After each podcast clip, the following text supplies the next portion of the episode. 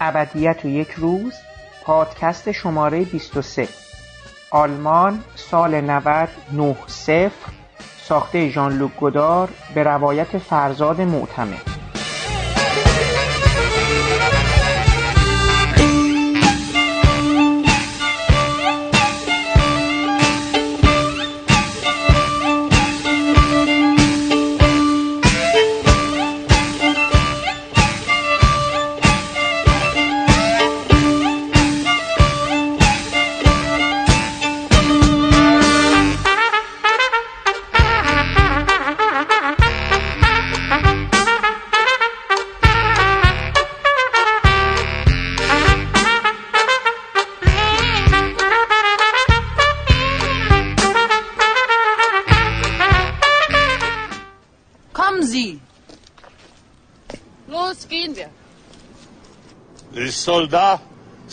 Мечтания вечному в тиши, так предаемся мы, поэты, так суеверные приметы, согласны с чувствами души.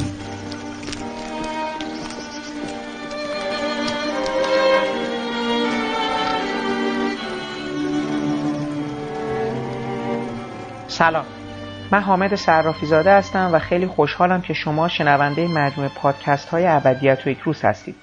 برنامه این هفته ما باز به ژانلوک گودار اختصاص داره. همونطوری که در پادکست شماره 20 برای شما گفتم، سینماتک موزه هنرهای معاصر با همکاری گروه جامکات در 2 ماه گذشته مجموعی از فیلم های ژانلوک گودار رو برای مخاطبان به نمایش درآورد و برخی از سخنرانان درباره اون فیلم ها حرف زدند. فرزاد معتمن، کارگردان سینما ایران و از علاقه‌مندان جدی و پیگیر آثار گودار، در 2 جلسه درباره این کارگردان بزرگ سینمای فرانسه صحبت کردند. شما در پادکست شماره 20 شنونده صحبت‌های ایشون درباره فیلم دسته جدا افتاده ها بودید. و حالا در این برنامه میتونید به صحبت‌های ایشون درباره ساخته دیگه گودار، یعنی آلمان سال 99 صفر گوش بدید.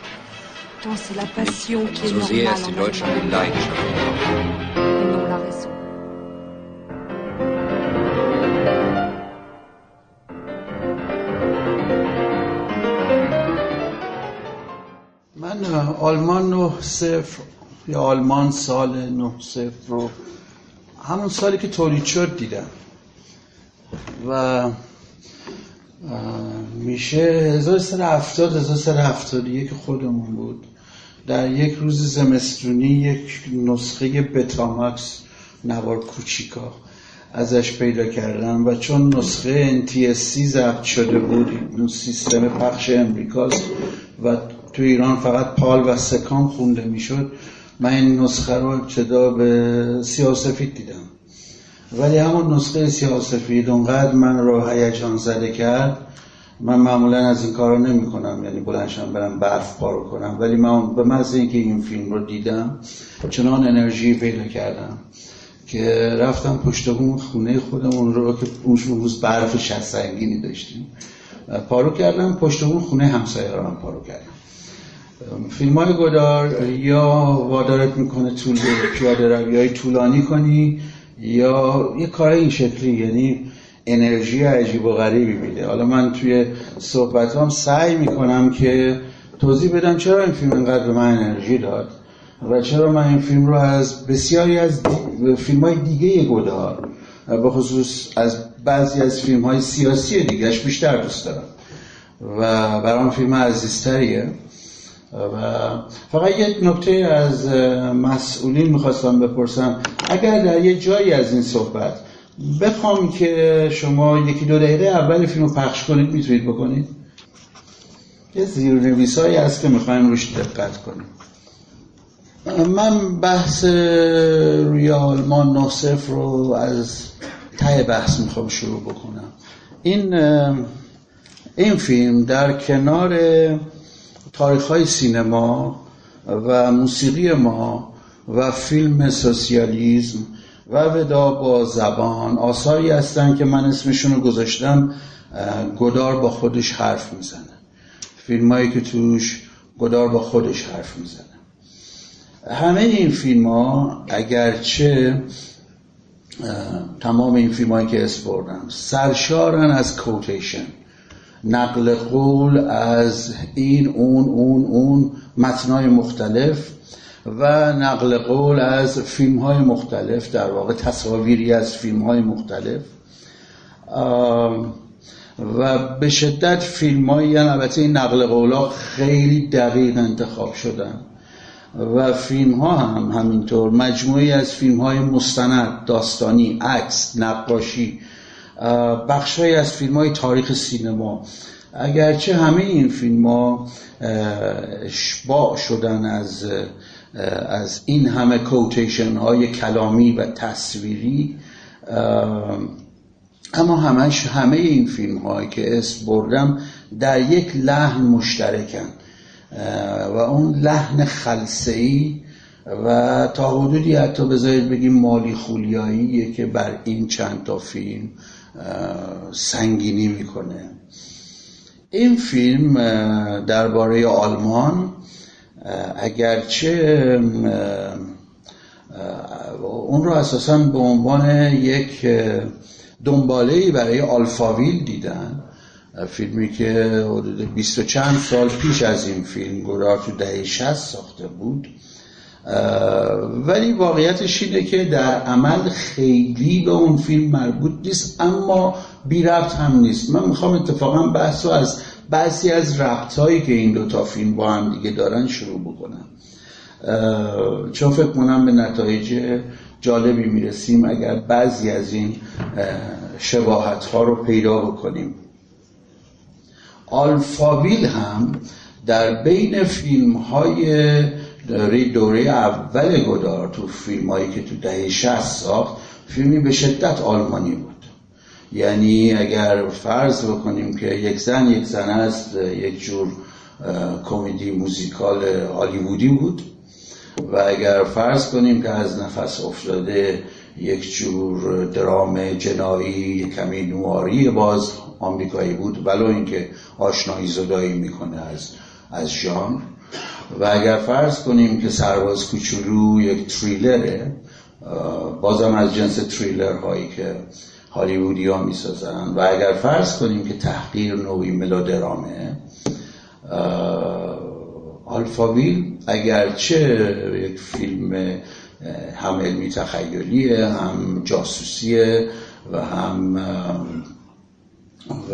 هم یه رایحه نواری داره، یه شباهت‌های حتی به فیلم گنگستری داره و در این حال هیچ کدوم اینا نیست، ولی آلفاویل در اساساً فیلمی است که خیلی تشبیه شده به فیلم‌های آلمانی، به متروپولیس تشبیه شده. یک نمای طولانی توش هست که اون رو منتقدین اساساً نوعی ادای دین به مورناو و طلوعش فرض کردن. فیلمی سیاه‌سفید با نورپردازی پر کنتراست، کمی یادآور نورپردازی آثار اکسپرسیونیستی، یه جاهایی با دفتر دکتر کالیگاری و دکتر مابوزه مقایسه شده. به هر حال اساساً میتونیم بگیم که فیلم آلمانی بود تو فیلم‌های اولیه گدار، ولی همونطوری که آلفاویل هم چندان واقعا فیلم لمی کوشن نبود. لمی کوشن اون کرکتری بود که یک نویسنده در واقع دیتکتیو نویسنده داستان‌های کاراگاهی، من اسمش رو این گوشی یادداشت کردم، پیتر چینی، اسامی رو دیگه از یاد میبرم ببخشید، در واقع خلقش کرده بود و ادی کنستانتین 15 بار این نقش رو بازی کرد که خب معروفترینش همین پارودیه که گودار ساخته. خیلی هاش فیلم های خیلی مهم و با ارزشی نیستن، اساساً فیلم های ردبه گنگستری هم. ببخشید یادم رفت این رو سایلنت کنم، هرچند یکی دو تاشونو میدونم که ژان کلود کریر نوشته بود، همون لمی کوشن هایی که ادی کنستانتین بازی میکرد. ولی آلفامیل واقعا چندان فیلم لمی کوشن نبود. اینجا حتی بیشتر از آلفامیل این فیلم لمی کوشن نیست اصلا، ولی حالا بحث میکنیم که چجوری حضور لمی کوشن چقدر به درد بخوره توی فیلم. گودار در فاصله آلفاویل تا آلمان 9-0 خیلی تغییر کرده.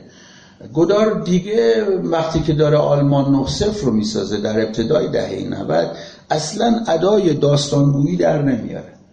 من احساسم اینه که گودار تو دهه 60 داشت اداشو در می آورد، حداقل تا پیش از Made in USA و دو سه چیزی که درباره اون میدادم داشت ادای قصه گفتن رو در می آورد. واقعیتش اینه گودار هیچ وقت به نریتیو علاقه‌ای نداشته و هر چقدر به جلو اومد وحشی‌تر شد و هر چقدر پیرتر شد دیوانه‌تر شد و تجربی‌تر شد، جوری که حالا دیگه وقتی آلمان 9-0 رو می‌بینی تو باید بگردی دنبال نریتیو و یه چیزی به اسم روایت. حالا باز اینو هم بحث می‌کنیم، تقریباً وجود نداره در فیلمش. ولی خب تو آلفاویل شما هنوز یه خط نریتیو دارید، یعنی توی مذکر مؤنث هم دارید، توی تحقیر به شدت دارید، توی از نفس افتاده دارید. از دو سه چیزی که درباره او میدانم خودش به طرز وحشیانه ای افتاد به جون نریتیو و به طرف این رفت که اصلا این روایت رو حذف کنه. اول مخفیش کرد، تو 20 دقیقه اول به ما نشون میداد تو فیلماش قصه رو، بعد اینجوری میذاشتش تو جیبش، ما باید دنبال قصه میگشتیم. ولی حتی تا دهه 80 ما چیز داریم، روایت داریم تو فیلماش. و اما تو آلمان 9-0 دیگه واقعا این روایت وجود نداره و به علاوه یه تغییر دیگه هم کرده، فیلماش دیگه تو شهرها متمرکز نیستن. حالا خیلی از فیلم‌هاش اساساً در حاشیه شهرها می‌گذرن. این بار توی آلمان 9-0 این لمی کوشن از مسیر چشم‌اندازهایی در حاشیه شهر عبور می‌کنه تا به زندگی شبانه‌ای در برلین برسه و ما در برلین در واقع چیزی رو ببینیم، شهری رو ببینیم که درگیر خرید کریسمسه. اینا رو همه رو بحث میکنیم که چه مفاهیمی دارن، چه معنایی دارن توی این فیلم. گودار همزمان با فروپاشی دیوار برلین با در واقع هوراهایی که همه داشتن تو اروپا میکشیدن، نمیدونم تو خیابونا رقصیدن، کنسرت گذاشتن، دست میزدن، به نظرشون خیلی هیجان انگیز می آمد، گودار با اینها همراه نمیشه. او در فیلم شروع میکنه با خودش حرف زدن و حالا باز بحث میکنم چجوری این فیلم حتی به نوعی بذارید از ترمینولوژی خود ماویست ها استفاده بکنیم که گودار یه دوری خیلی بهشون نزدیک بود، انتقال از خوده. توی آلمان 9-0 گودار خیلی از عقایدش رو پس میگیره و احساس میکنه که خیلی جاها اشتباه کرده. به همین خاطر این فیلم برای من خیلی عزیزه، چون خیلی چیزه، خیلی نقطه عطفه توی کارهایی که گودار میکنه. اما گودار با این جمعیت هیجان زده همراه نیست. گودار با خودش زمزمه میکنه و به تاریخ نگاهی نامطمئن میندازه. این نامطمئنی حالا بحث میکنیم که چی جوری میاد توی فیلم. اگرچه یه سری از اشاراتی که تو فیلم میکنه، مثلا اشاراتی که به دورا میشه اساسا مربوط به فروید و اینهاست و از روانشناسی، از ادبیات و اینا میان، اما بیشتر ارجاعاتش کاملا سینمایی هستند که این ارجاعات هستند که فیلم رو به آلفاویل نزدیک میکنن. مثلا ما بخشی از فیلم اریک فون اشتروهایم رو توی آلمان 90 میبینیم، فیلمی به اسم ودینگ مارچ 1928 ساخته. اشاره هایی به نوسفراتوی مورناو داریم، مثلا در صحنه‌ای که لمی کوشن از روی پل عبور میکنه، نریتور فیلم، گوینده گفتار متن، اینو به ما میگه Once I was across the frontier the shadows came to greet me. این در واقع متن نیست، از یه اینترلود، از یک میان نویس از نوسفراتوی مورناو که اونجا اینجور میخونیم، میگه When he reached the other side of the bridge the phantom came to greet me. یک تغییر کوچیکی توی در واقع جمله فیلم نوسفراتوی مورناو داده و اساسش رو حفظ کرده. اما اون چی که خیلی فیلم رو به آلفاویل نزدیک میکنه پایان فیلم آلمان 90، اگه دقت کنیم پایان آلمان 90 ابتدای آلفاویل. در ابتدای آلفاویل لمی کوشن وارد هتل میشه، در انتهای آلمان 90 لمی کوشن وارد هتل میشه و این پرانتزه، واسه همین من گفتم از تهش شروع کنیم چون یه پرانتزیه. و وقتی که لمی کوشن وارد هتل میشه، نریتور یه چیزی به ما میگه and yet the last man came about his task. این last man باز اشاره به یکی از اینترلودهای فیلم آخرین خنده مورناو که اسمش هست the last man. و گودار برای اینکه این تشابه رو خیلی دقیق بکنه، همزمان با ورود لمی کوشن یه اینترکات میکنه به نمایی به صحنه‌ای از آخرین خنده نوسفراتو تا این رفرنسه رو حتی کانکریت‌تر و دقیق‌ترش بکنه.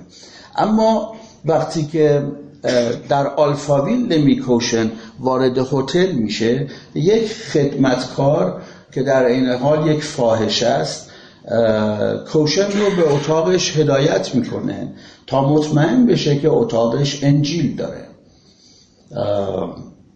در آلمان 90 خدمتکار دیگه فاحشه نیست، ولی در حالی که در انتهای فیلم، این لحظه خیلی مهمیه توی فیلم، کوشن دو تا کتاب رو میده به این خدمتکار هتل، میگه اینو بذار زیر تخت که یه کمی بیاد بالا، این میخواد پاش در واقع یه کمی بالاتر قرار بگیره.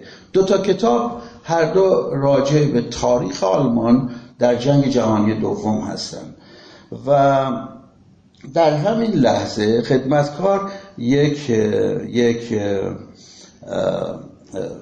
انجیل به او میده که توی اتاق هتل، درست مثل ابتدای فیلم آلفاویل، با این تفاوت که این بار لمی کوشن انجیل رو میگیره و این کتاب‌هایی که توی آلفاویل ورق میزد کاملا سرد و بی تفاوت اونها رو ورق میزنه و بعد آخرین دیالوگ فیلم رو با خودش زمزمه میکنه حرومزاده ها. فیلم تمام میشه. به این دلیل از تهش شروع کردم و این رفرنس ها رو به سینمای آلمان و به آلفاویل روش بحث کردم که حالا فکر میکنم میتونیم برگردیم به شروع فیلم و یه کمی بهتر راجع به آلمان 90 صحبت بکنیم، چون اتفاقا این یکی از مفهوم‌ترین فیلم های گوداره و یکی از به نظر من یکی از هیجان انگیزترینشونه. یک سوالی که توی فیلم مطرح میشه و اینو لمی کوشن چند بار میپرسه، یه بار از دونکیشوت میپرسه، اینه غرب کدوم بریه. این سوال پیوسته در آلمان 90 تکرار میشه. خب این چه فیلمیه؟ این فیلم اولا اسمش از اسم فیلمی از روسلینی اومده و روسلینی فیلمی داشت، یکی از شاهکارهای تاریخ سینما، به اسم آلمان سال ۰ روسلینی اون فیلم رو کی ساخته؟ روسلینی اون فیلم رو در واقع پس از جنگ، در یکی دو سال اول پس از جنگ و درباره آلمان پس از جنگ میسازه. درست زمانی که جامعه‌ای سر چهارراه تاریخی ایستاده، جامعه‌ای که تو جنگ وحشتناک تخریب شده و باید از نو خودش رو بسازه. سال صفر هم معنیش اینه، کشوری که یا جامعه‌ای که داره از نو شروع میکنه. در سال 89 با فروپاشی دیوار برلین به نظر میاد که جامعه آلمان یک بار دیگه سر چهار راه تاریخ قرار گرفت و این بار این گداره که حالا با استفاده از اسم فیلم روسلینی آلمان 90 یا آلمان سال 90 رو میسازه. این پروژه برای گدار به نظر من پروژه کم و بیش پیچیده ایه. برای اینکه حالا گدار باید با پاره‌ای از عقاید خودش در سالهای دور، اونچه که در شینواز اومد، اونچه که در ویکند اومد، اونچه که در تو و بیان اومد، اونچه که در مبارزه در ایتالیا، پراودا، سر و صداهای بریتانیایی اومد و این فیلم ها اگرچه بعضیشون رو من خیلی دوست دارم، همیشه یه چیزی توشون منو آزار داده و اون پرت و پلاهای استالینیستیه که توش وحشتناک زیاده. حالا گدار باید با پاره‌ای از اون پرت و پلاها دیل کنه، باید باهاشون روبرو شه. این اون جاییه که میگم این فیلم انتقاد از خودشه و این کار سختیه، چون حالا گدار باید بخشی از گذشته خودش رو منکر شه یا لااقل یه کمی احساس کنه که اشتباه می‌کرد یا حداقل خیلی هم درست نبود خیلی از چیزاش. این تو این فیلم هست، با بازش می‌کنیم. به علاوه خب من اصلا دلیل این که گفتم این فیلم خیلی منو خوشحال کرد این بود، برای اولین بار یک فیلم سیاسی می‌دیدم از گدار که این گرایش‌های استالینیستی توش نبود و این منو خوشحال میکرد. احساس میکردم که حالا همسوترم با فیلمساز مورد علاقم. در ضمن این چیزی که من میگم یه کمی هم درس توشه ها، یعنی تو میتونی یه فیلمی دوست داشته باشی و با نظرگاهاش موافق نباشی. من با خیلی از چیزایی که گدار تو چینواز میگه وحشتناک مسئله دارم، تو و بیان هم اینطور. این دو فیلمو میپرستم، فرم این دو فیلم، دیالکتیک این دو فیلم، مهندسی این دو فیلم رو دوست دارم، بدون اینکه با خیلی از چیزایی که داره میگه موافق باشم و اصلا معتقدم خیلی از چیزایی که داره میگه وحشتناک غلطه و علی‌رغم این میتونم دوستشون داشته باشم. این اون چیزیه که سینما برای ما داره، عشق به سینما. همونطور که ما میتونستیم تصاویر رفنشتال رو دوست داشته باشیم در پیروزی اراده، ولی اینکه میدونیم که ته ته تهش فیلم کثیفیه. حالا فیلم‌های گدار کثیف نبودن، به نظر من ایراد داشتن، بلا ایدئولوژیکلی، بلا ایدئولوژی ایراد داشتن. بخشش اینجاست.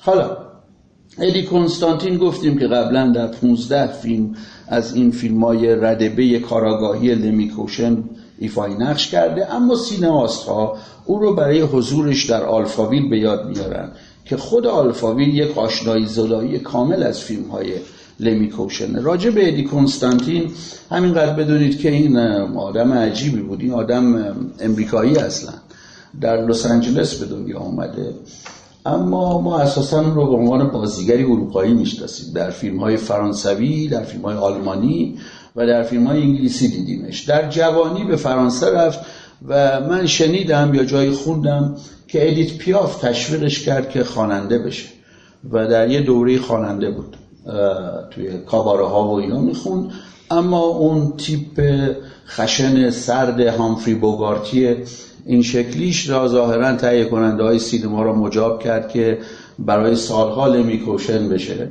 و گدار هم از همون تیپ استفاده کرد برای که او رو در آلفاویل ازش استفاده کنه. آلمان 90 خب هم فیلم شالوده شکنیه و هم انباشته است از ارجاع‌ها و رفرنس‌های فلسفی درباره تاریخ آلمان و اگر بخوایم ژانری بهش نگاه کنیم، من فکر می‌کنم حتی فیلم ژانریه. این فیلم از نظر من یه درام تاریخیه ولی نوع به خصوصی از درام تاریخیه. حالا میگیم چه جوری نوع به خصوصی از درام تاریخیه.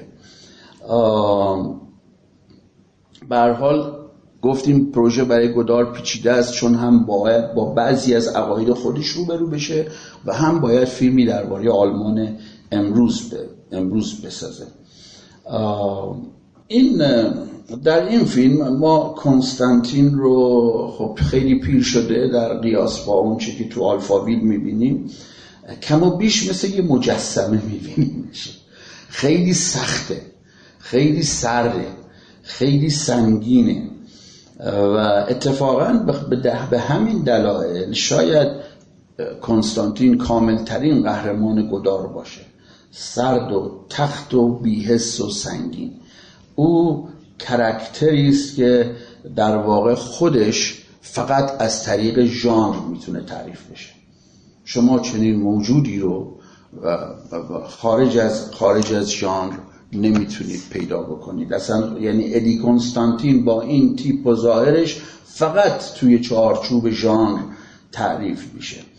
حضور کنستانتین به نظر من خیلی معنی داره، اگرچه واقعا فیلم ادی کنستانتین نیست و اون در واقع معنی که داره اینه که در حالی که گودار داره فیلمی درباره آلمان امروز میسازه، اما گودار با از طریق ادی کنستانتین گذشته سینمایی خودش رو که ریشه اتفاقا در فیلم‌های ژانری داره وارد این فیلم میکنه و اون رو ادغام میکنه با فیلمی که الان داره درباره آلمان امروز میسازه. و گفتیم که ارتباط ارگانیکی با آلفابیل نداره ولی بی ربط هم نیست و خیلی رفرنس داره. همونطوری که شماره 2 از نفس افتاده، شماره 2 هم ارتباط ارگانیکی با از نفس افتاده نداشت ولی واقعا هم بی ربط نبود. ما تو صحبتی که هفته پیش راجع به باندپارت کردیم یه نکته ای رو توضیح دادیم که گودار اصولاً 2 خط فیلم داره، یکی فیلم های داستانگو و روایی تر و یکی فیلم هایی که من بهشون میگفتم مقاله های تصویری. آلمان 90 از این جنس دومه، از جنس فیلم های مقاله ایشه ولی به طرز عجیبی این فیلم و موزارت همیشگی به نظر من جزو بهترین هاشن و به طرز عجیبی فیلم ارتباط میگیره و حرف میزنه باهات. اشاره‌ای که به آلفاویل داره از این منظر جالبه که اگرچه آلفاویل جهان آینده رو در پاریس دهه 60 توصیف میکرد، اینجا در آلمان 90 گذشته آلمان، حال آینده، حال آلمان و تا حدی حتی آینده آلمان رو همزمان و کنار هم میبینیم. همه چیز در کنار همه و همزمان داره اتفاق میفته. این تبدیل به یه چیز شده توی فیلم، تبدیل به یه ویژگی اساسی شده. معماری فیلم، مهندسی فیلم، ساخت و سازش از یک طرف متکی به راش‌هایی از فیلم‌های مستند و داستانی قدیمی، اساساً فیلم‌هایی که متعلقن به دوره جنگ جهانی دوم و اکثرشون سیاه و سفیدن و مقداری عکس، مقداری نقاشی و فوتاژهای معاصر که طی این فوتاژها ما تصاویری از یک جاسوس از کار افتاده رو میبینیم که از چشماندازهایی از کشور آلمان شاید کمی بی هدف، اما در واقع در جستجوی غرب و در جستجوی آن دختر پویزن آیوی، The Poison Ivy Girl، که در ابتدای فیلم ادی کنستانتین یه عکسی ازش دستش گرفته و از همه میپرسه این دختره چی شد. اشاره‌ای به فیلمی که ادی کنستانتین 1952 بازی کرد به اسم پویزن آیوی و اونجا در واقع اشاره در همین حد باقی میمونه. من پویزن آیوی رو یه جایی یادداشت کردم که کی ساخته بود، چون برنار بودری 1953 پویزن آیوی رو ساخته بوده. من ندیدم اون فیلمو. خب حالا ما یک جاسوس از کار افتاده داریم که هم اش گفتن برگرد غرب و هم این در جستجوی این دختر پویزن آیویه. این تمام خط قصه فیلمه، یعنی این جاسوس در مسیرش برای اینکه غرب رو پیدا کنه یه سری آدم میبینه و از اغلبشون هم نشانه ای از غرب میخواد. این نکته مهمیه، یعنی وقتی قصه اینقدر محدود و باریک و لاغره، این نکته ما رو در واقع این سوال رو برای ما ایجاد میکنه که آیا میشه گفت که فیلم آلمان نه صفر فیلم داستانیه؟ آیا این فیلم مستنده؟ آیا چیزی بین این دوتا؟ من سعی میکنم تو صحبتام شما رو قانع بکنم که گودار اونقدر فیلم خوبی ساخته که فیلمش دیگه ورای نوعه.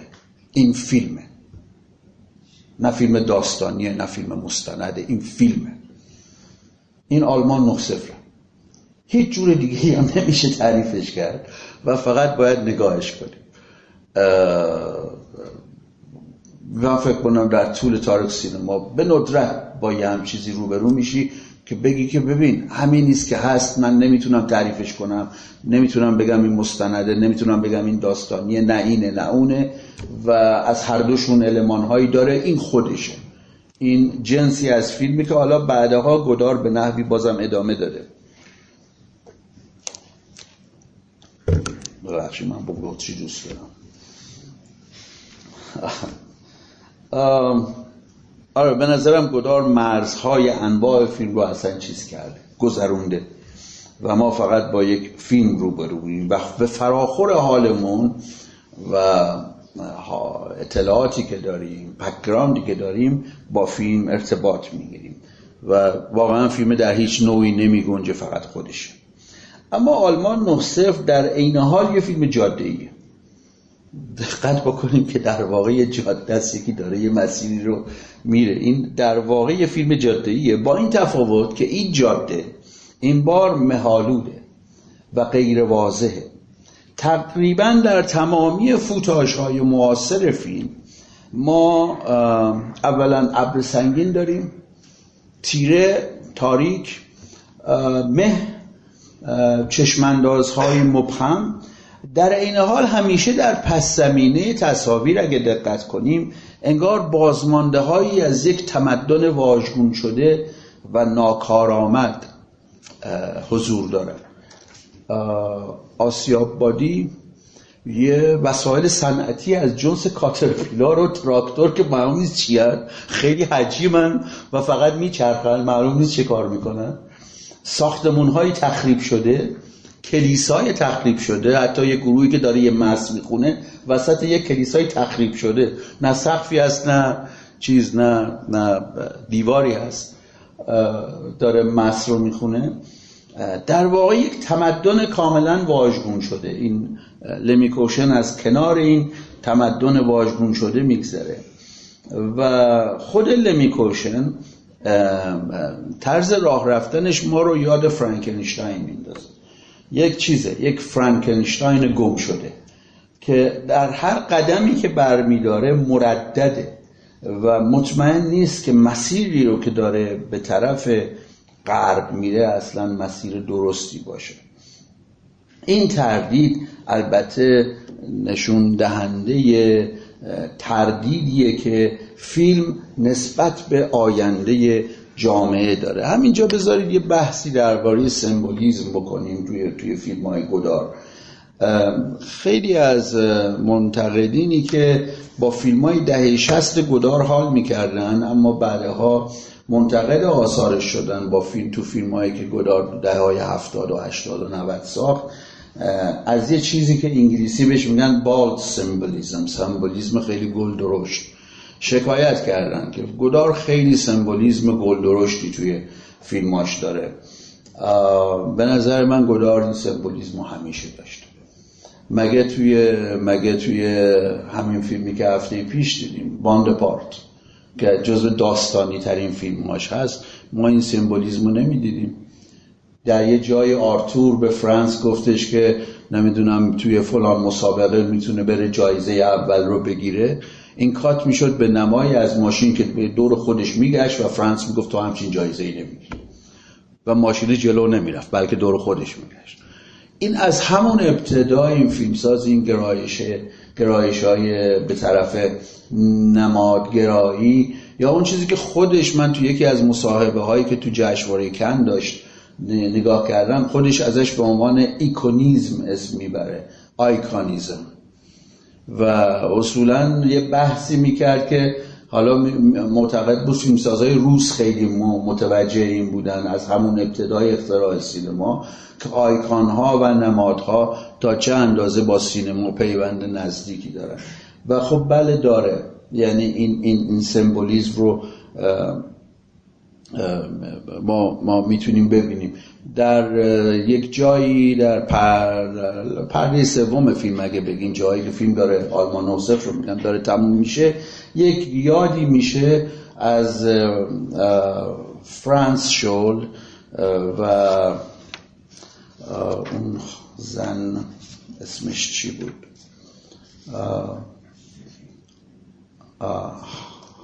یکی هانس شول بود و یکی الان یادم نمیاد، دو تا چیز بودن در واقع، دو تا از رهبران جنبش مقاومت علیه فاشیسم بودن که تیربارون شدن. یه یادی میشه از اینها و بلافاصله ما نمایی میبینیم از یک روز سفید.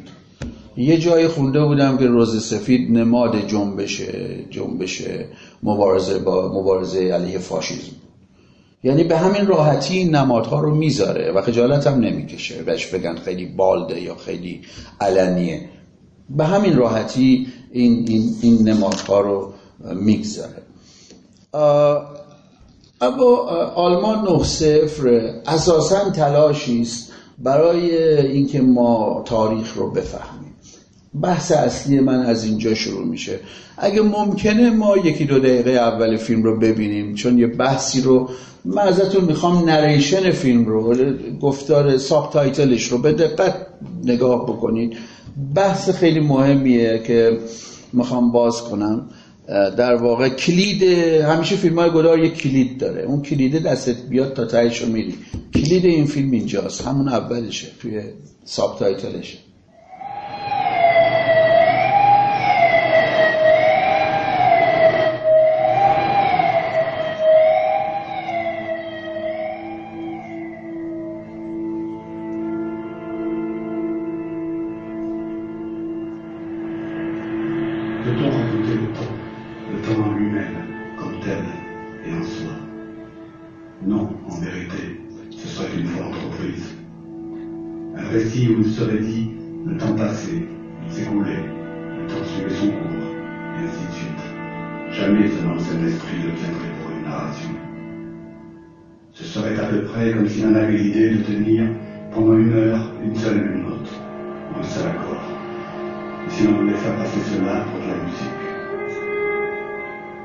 مرسی.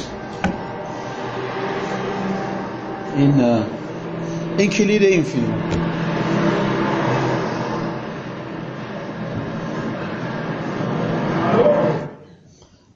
یه سوال مطرح میکنه، میگه آیا میتونیم داستان زمان رو تعریف کنیم؟ و بعد این بحث رو درباره زمان و روایت با موسیقی مقایسه میکنه. ببینید یک قطعه 5 دقیقه‌ای موسیقی همیشه یک قطعه 5 دقیقه‌ای موسیقیه، شما نمیتونید عوضش کنید، 5 دقیقه موسیقیه. اما یک داستان درباره 5 دقیقه میتونه در 1 دقیقه تعریف بشه. و میتونه با توجه به جزئیاتی که شما میخواید توش بذارید در 5 ساعت تعریف بشه. به همین خاطره که داستان زمان رو نمیشه تعریف کرد. گودار این کد رو ابتدا به ما میده تا در واقع کاری که میخواد اینجا انجام بده، اولا اینکه تاریخ آلمان رو، گذشته، حال و آیندهش رو تو هم بتنه و همش رو یک جا به ما نشون بده. دوم اینکه در این از این طریق در واقع با این اکسکیوزی که داره، با این اجازه‌ای که به خودش میده به خاطر همون مسئله‌ای که داره مطرح میکنه، صرفاً به ایده‌هایی در مورد نیروهای سیاسی و تاریخی که در این دوره فیوژن دوتا آلمان مهمن داره میپردازه. یعنی فیلمشو محدود میکنه، چهارچوبی بهش میده که در واقع راجع به اون چه که دلش میخواد صحبت کنه و به ما تصویر نشون بده و صدا به گوش ما برسونه. و این نیروها در انتهای فیلم در یک گفتار تبدیل فقط به 2 نیرو میشن، پول و خون،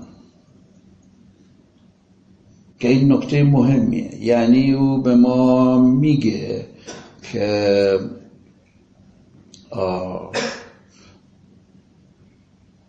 چه جوری در واقع هر اون چه که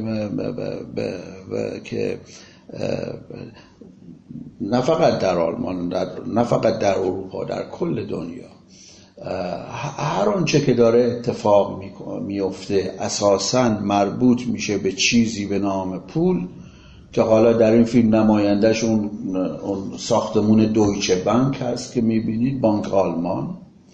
و این پول تبعاتی داره، یعنی یه چیزی متخاصم جلوش میسته و اون خونه. گودار به این ترتیب در عین اینکه آینده‌ای پرتردید رو داره به ما نشون میده، این آینده رو ترسناک و سهمگین و خشن میبینه.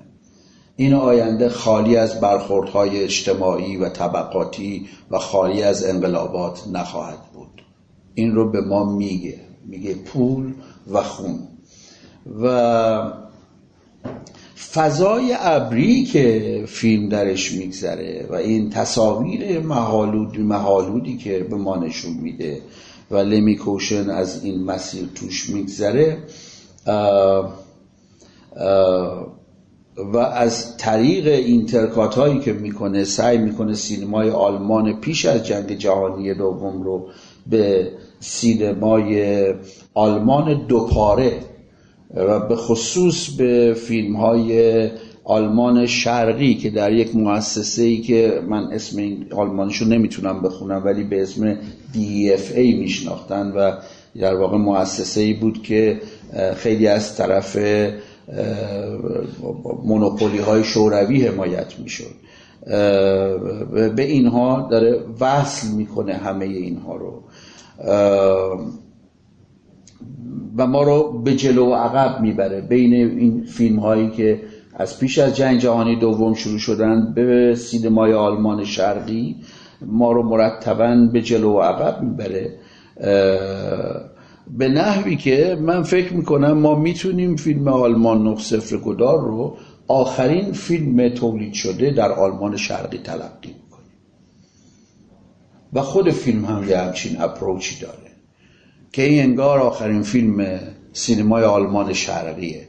گودار اصولا این فروپاشی دیواره رو خیلی جشن نگرفته و خیلی داره با تردید و ابهام فضای محالود جلوش رو نگاه میکنه. گذشته و حال توی فیلم گودار به نحوی شاعرانه در هم ریخته شده، ولی ما بیشتر داریم تصویری از حال به دست بیاریم. اینجا من اسم اون چیز رو هم پیدا کردم، هانس و سوفی شول که از اعضای جنبش مقاومت بودن و زیر این چیز نوشته بودن. و تیربارون شدن، هر دو تیربارون شدن و پشتش یه روز سفید گذاشته. شخص این برخورد جاهای دیگه ای هم از فیلم داره، اون کاری که با هنس و کی بود؟ صوفی. بارکل صوفی، من خیلی ذهنم دیگه چیز شده. ببینید شخصیتی که از کنستانتین، از لمی کوشن نشون میده خیلی متافیکشناله، یعنی اگرچه المانهای ادبی و ژانری یک جاسوس رو توی خودش داره، اما در هر گامی که ادی کنستانتین برمیداره تخیلی بودن خودش رو به رخ ما میکشه. به خاطر همین تخیلی بودنشه که ما میتونیم بپذیریم که او بره و وقتی مجسمه شاعری رو میبینه به عنوان یک سرباز به شاعر درود بفرسته، یعنی وارد دنیای شاعرانی خودش میکنه، برای اینکه کاملا اون رو تخیلی فرض میکنه. و من به کتاب‌هایی که توی فیلم میبینیم، چون کتاب‌ها تو فیلم‌های گدار رفرنسن، به اون کتاب‌ها دقت کردم. یک جا در یک کافه ادی کنستانتین داره کتابی میخونه و یه نفر میاد کنارش میشینه، او هم داره کتابی میخونه. کتابیست از یان بالتن که من این نویسنده رو نمیشناسم، اما سرچ کردم متوجه شدم که اصلا اهل کاگبه بوده، جاسوس بوده و در یک مقطعی از زندگیش از آلمان شرقی پرواز میکنه به آمریکا میره و در امریکا داستانهای جاسوسی مینویسه، نویسنده داستانهای جاسوسی میشه و اون یکی از کتابهاشه که توی فیلمه.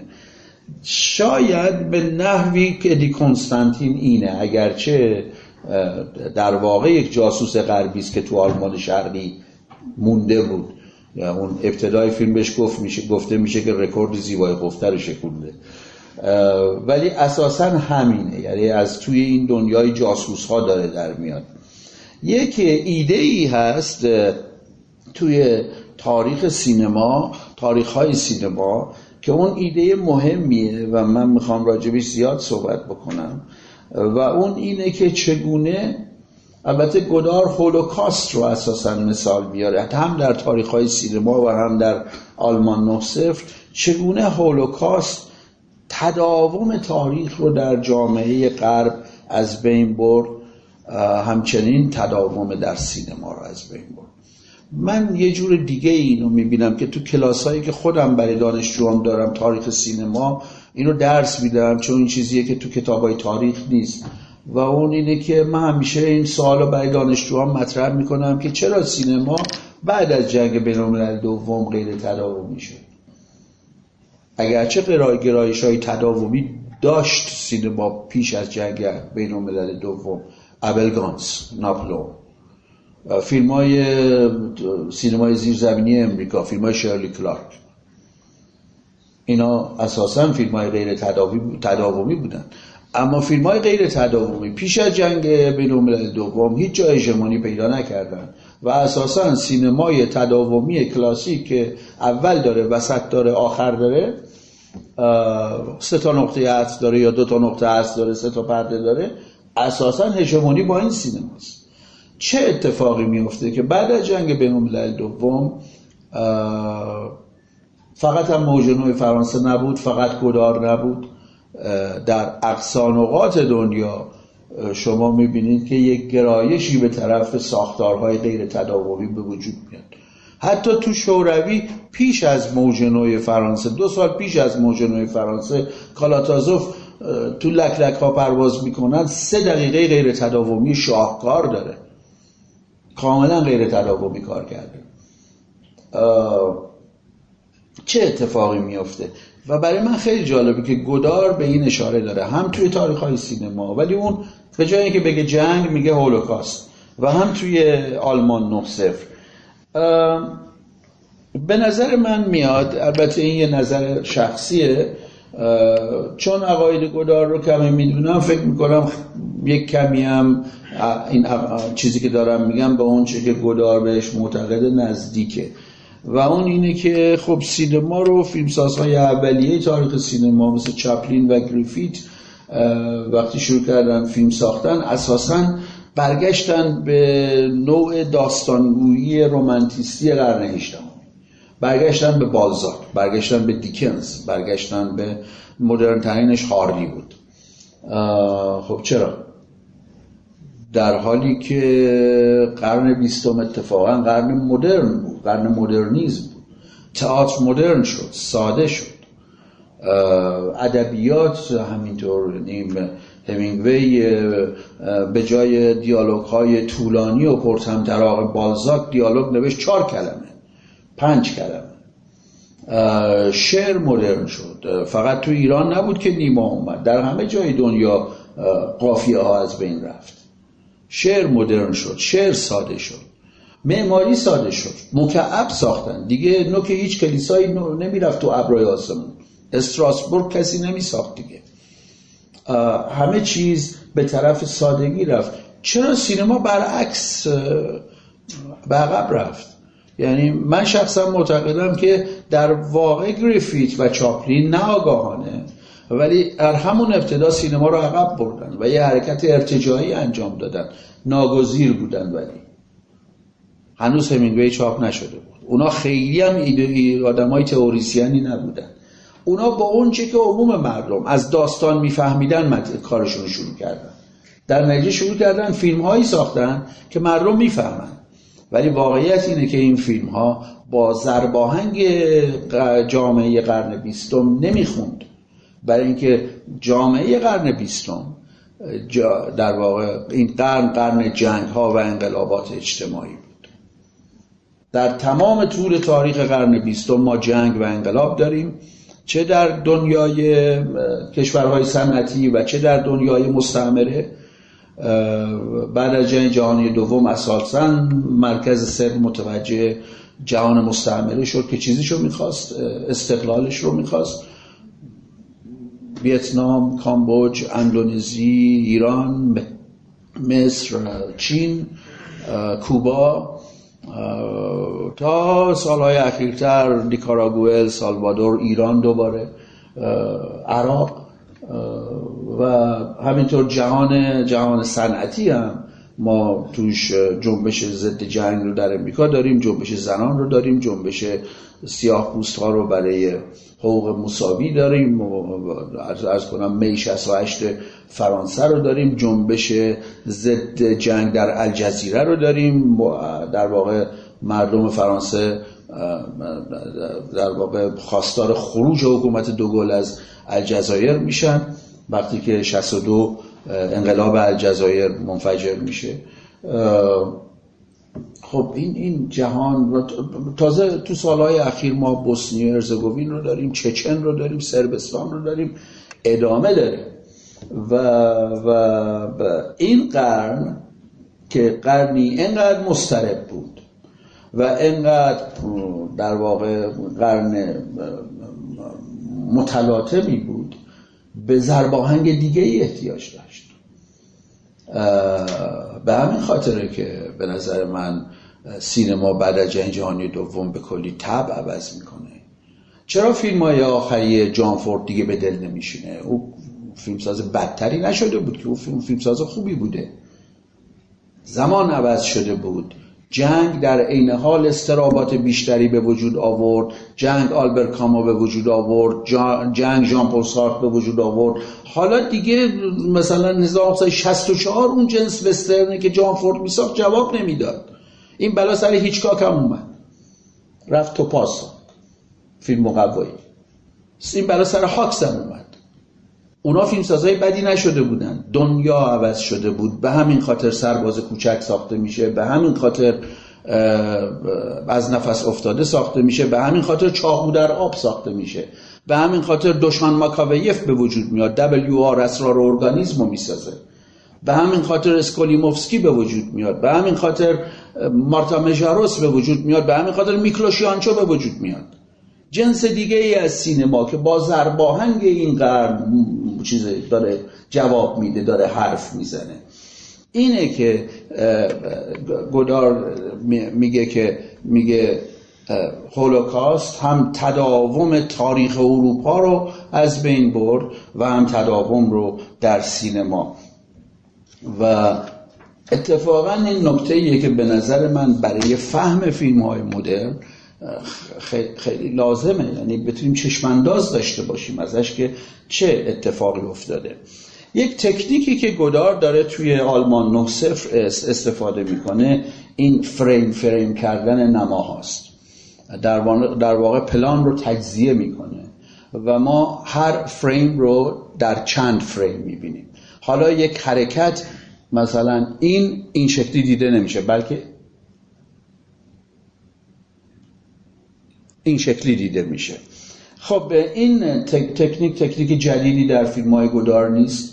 دقت بکنید که اولین بار گودار 1979 در فیلم زندگی، هرج و مرجی که در آن هر کس به فکر نجات خویشتن است یا اسلو موشن، از این تکنیک فریم استفاده کرده.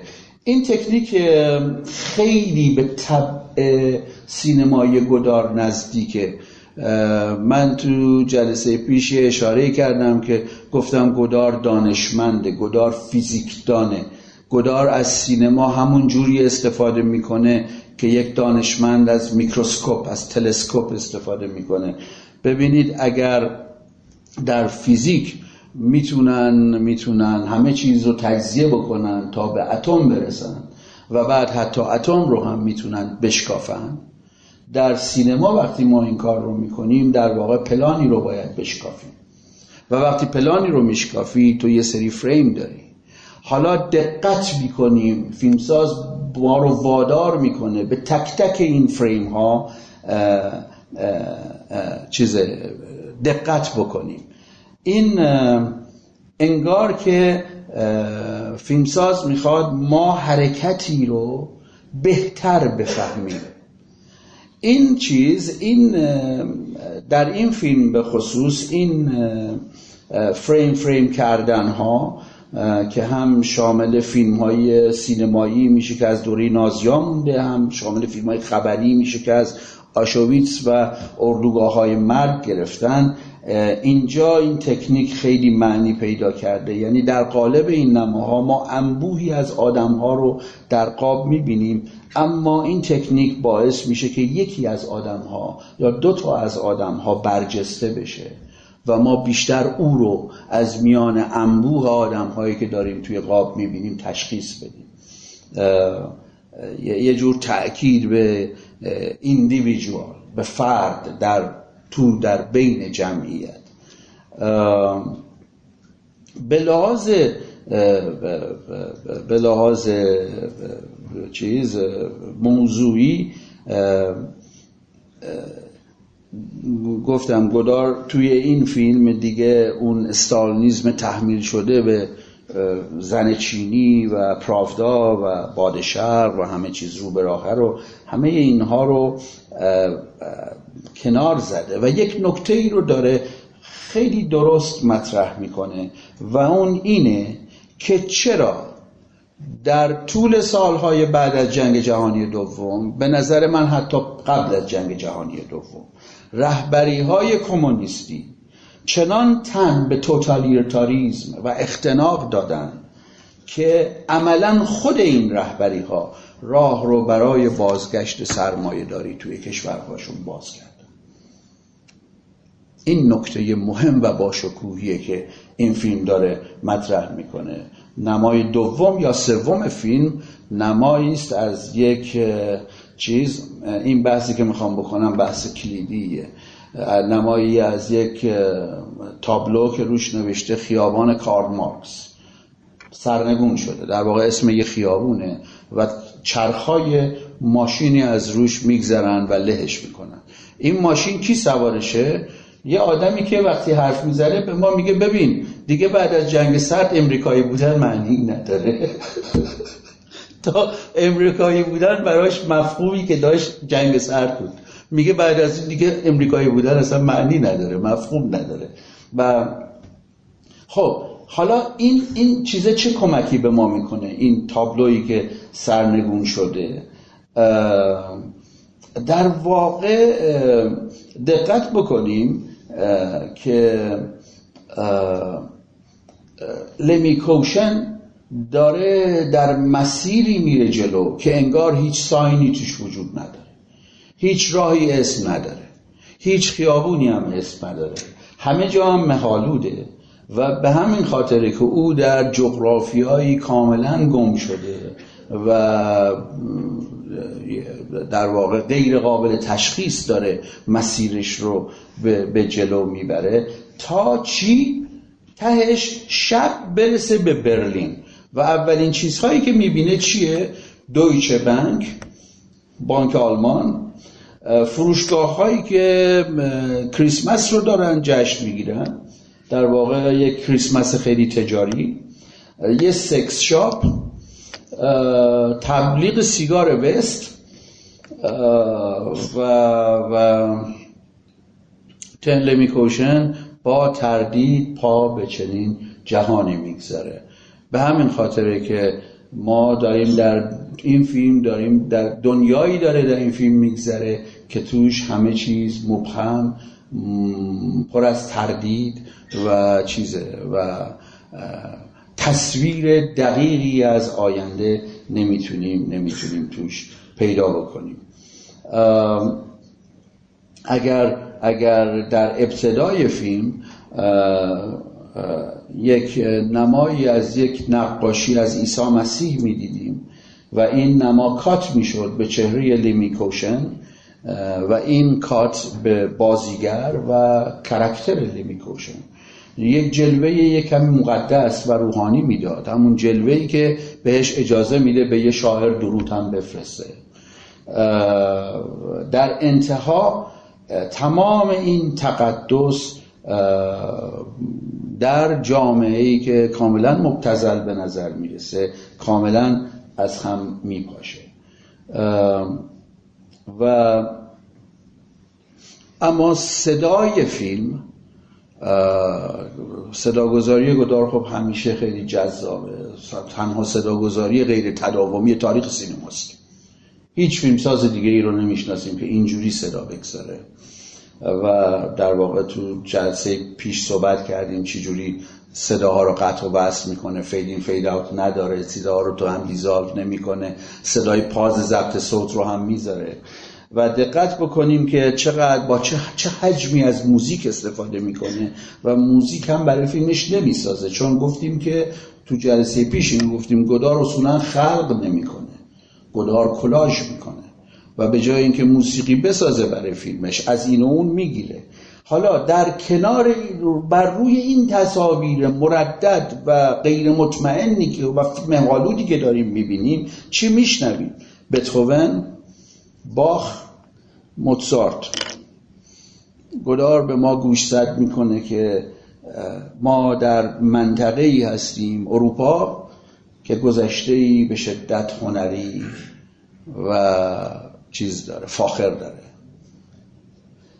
همون جوری که توی بچه‌ها روسی بازی میکنن، با جامعه روسیه حرف میزد، با جامعه‌ای که انگار با شتاب عجیبی داره به امریکا نگاه میکنه و داره به طرفش میره و گدار تعجب میکنه، چون میگه شماها داستایفسکی دارید، شماها تولستوی دارید، شماها گوگل دارید، شماها تورگنیف دارید، چتونه؟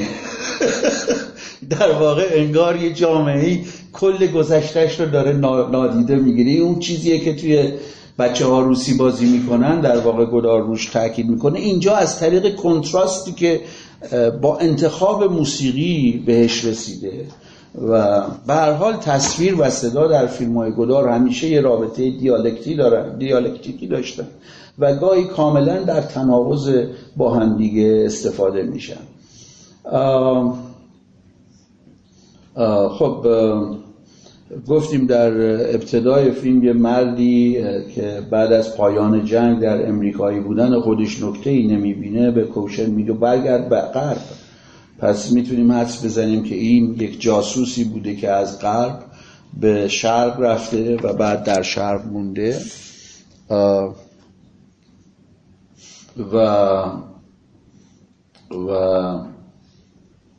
و حالا باید دوباره در جستجوی غرب به راه بیفته. این یک نکته مهم داره. خب این جاسوس رو ما چجوری میبینیم؟ با بارونی یا یک پالتوی نازک بلند، شاپو و چمدون، همون جوری که در آلفاویل میدیدیم. این ترکیبه مال کیه؟ مال یه جاسوس آمریکاییه و این آدم باید از همه بپرسه که غرب کجاست. به نظر میاد جستجویی که لمی کوشن میکنه به نحوی جستجویی برای یافتن خودشه، اما چیزی که در انتها بهش میرسه خیلی چیز دندونگیری به نظر نمیرسه و وقتی به هتل میرسه پیشخدمت هتل یک دیالوگی به اون میگه work brings freedom. این یکی از شعارهای نازی ها بود. این شعاریه که نازی ها بر بالای اردوگاه های آشویتس میزدن، نصب میکردن work brings freedom و پیشخدمت اینو بهش میگه. به نظر میاد که فیلم در اینجا شعاری از نازی‌ها رو به گوش ما میرسونه و ما تصاویری از آلمان کاپیتالیستی میبینیم و به نظر میاد فرقی با اون دوره نداره. اینجا هم work brings freedom و این جوری گذشته و حال رو گدار به هم دیگه وصل میکنه. ما میگن که یه چند دقیقه 5 دقیقه مثل این که بیشتر وقت نداریم، تا 7:30 باید بریم. من سعی میکنم این بحث رو چیزش بکنم، جمعش بکنم. آلمان 9-0 به نظر من بیشتر از هر چیزی یادآور فیلم اسلو موشنه. همون جوری که در اسلو موشن گدار با خودش باز حرف زد، دقت بکنیم که اون فیلم راجع به چی بود. راجع به اون نسلی از جوانان رادیکالی بود که در دهه 60 و در دهه 70 ارزش‌های جامعه خودشون رو زیر سوال بردن. نسلی که می 68 رو ساخت، نسلی که دوگل رو سرنگون کرد، نسلی که کتاب سرخ ماو دستش بود، نسلی که فکر می‌کرد انقلاب فرهنگی ماو تو پاریس هم جواب میده. تا این حد این نسل افراطی بود. چی به سر این نسل اومد؟ رهبرای این آدم، رهبرای اون جنبش ها مثل روژه گارودی و مثل چیز اون اسمش یادم نمیاد،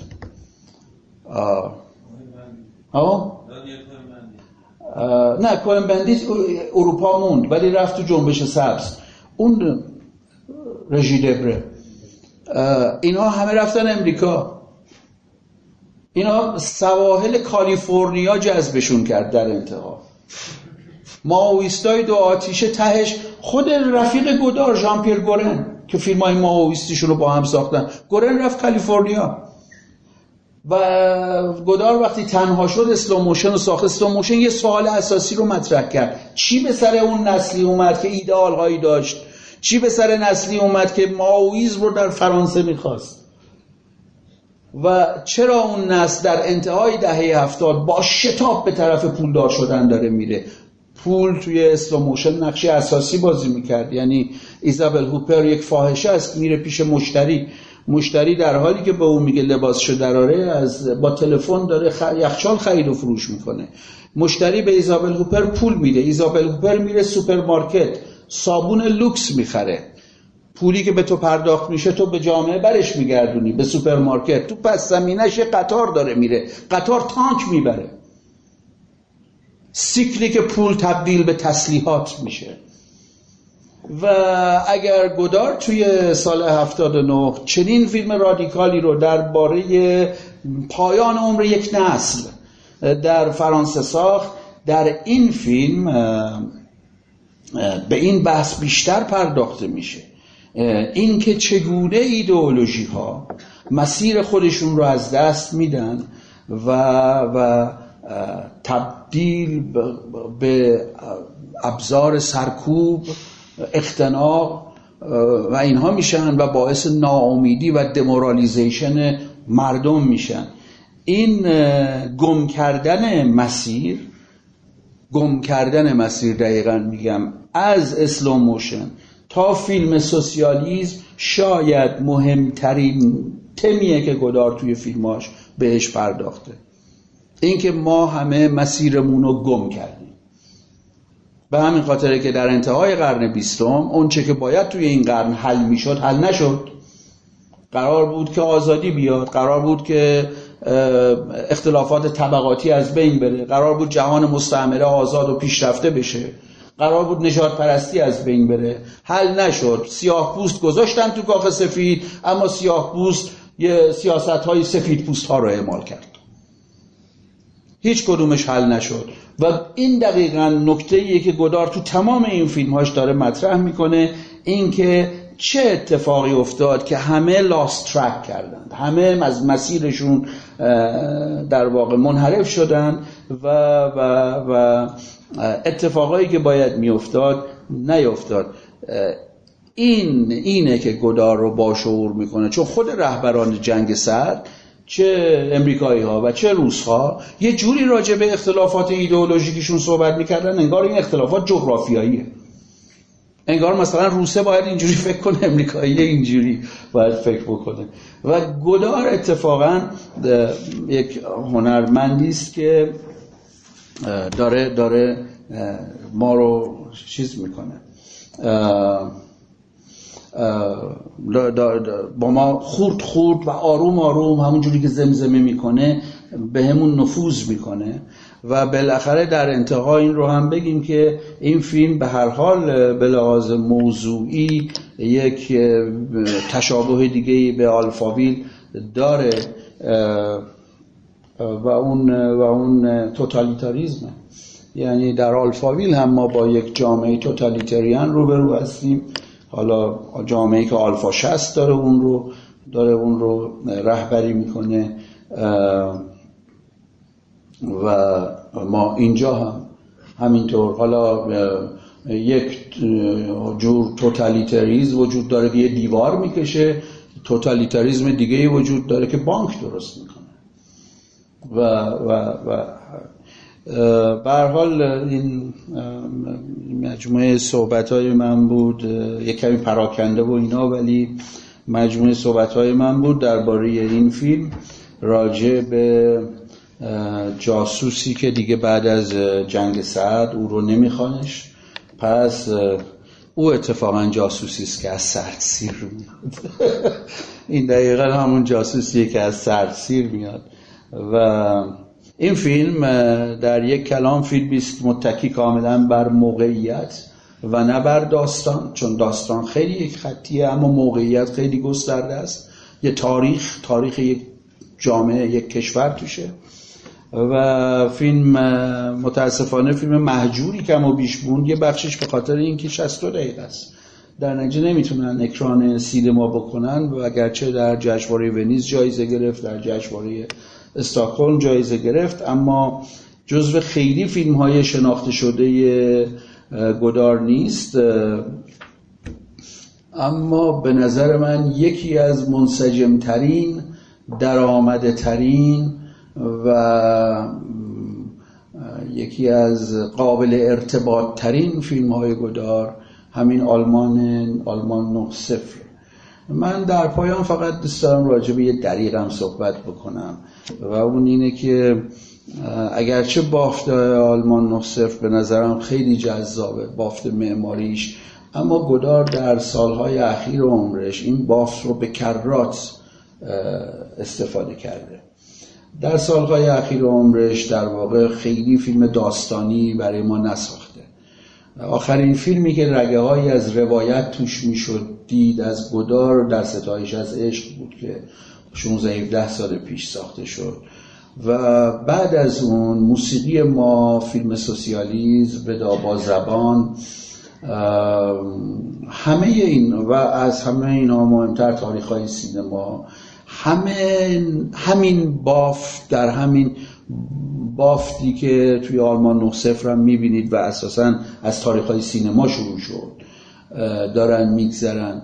این برای منی که خیلی گدار رو دوست دارم یک کمی یه دریغی داره و اون اینه که استاد توی فیلم‌های پایان عمرش داره یک کمی یک تواخت میشه و من به عنوان یک کسی که بدجوری گدار رو دوست دارم دلم لک زده برای اینکه گودار یه فیلم پلیسی دیگه یا یه فیلم عشقی دیگه بسازه، ولی مثل که حالا هوای خودش اینجوری نیست و ترجیح میده این بیانیه هاش رو بسازه که بیشتر شکل وصیت‌نامه هایی دارن.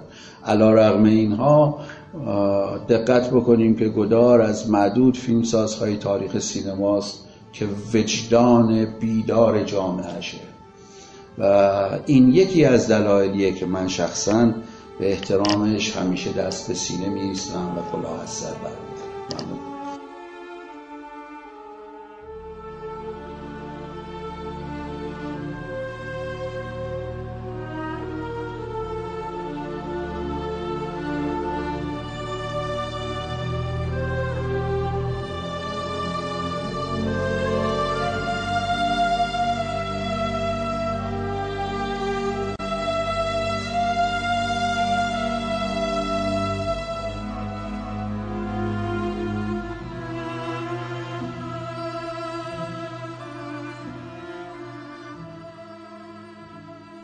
این پادکست هم همینجا به پایان میرسه و من امیدوارم شما تونسته باشید از صحبت‌های آقای فرزاد معتمن درباره فیلم آلمان سال 90 نه صفر ساخته ژانلوک گودار استفاده کرده باشید. پیش از خداحافظی باید از آقای محمد شکیبا که من رو در تدوین این پادکست کمک کردن تشکر کنم و از قطعات موسیقی به کار رفته در این پادکست نام ببرم. موسیقی تیتراژ به عنوان رقص گدایی از ساخته‌های گروه کلزماتیکس هستش و برگرفته از آلبوم جن‌زده. قطعه دیگر استفاده شده در این پادکست به عنوان فردیناند از ساخته‌های آنتوان دوامل هستش و برگرفته از آلبوم موسیقی متن فیلم پیرو خوله. من برای پایان این پادکست هم بخشی از سمفونی هفتم بتهوون رو برای شما انتخاب کردم که گودار از اون در فیلم آلمان سال 90 نه صفر استفاده کرده بود. تا پادکست بعدی ابدیت و یک روز، خدا حافظ و با هم گوش می‌کنیم به بخشی از سمفونی هفتم بتهوون.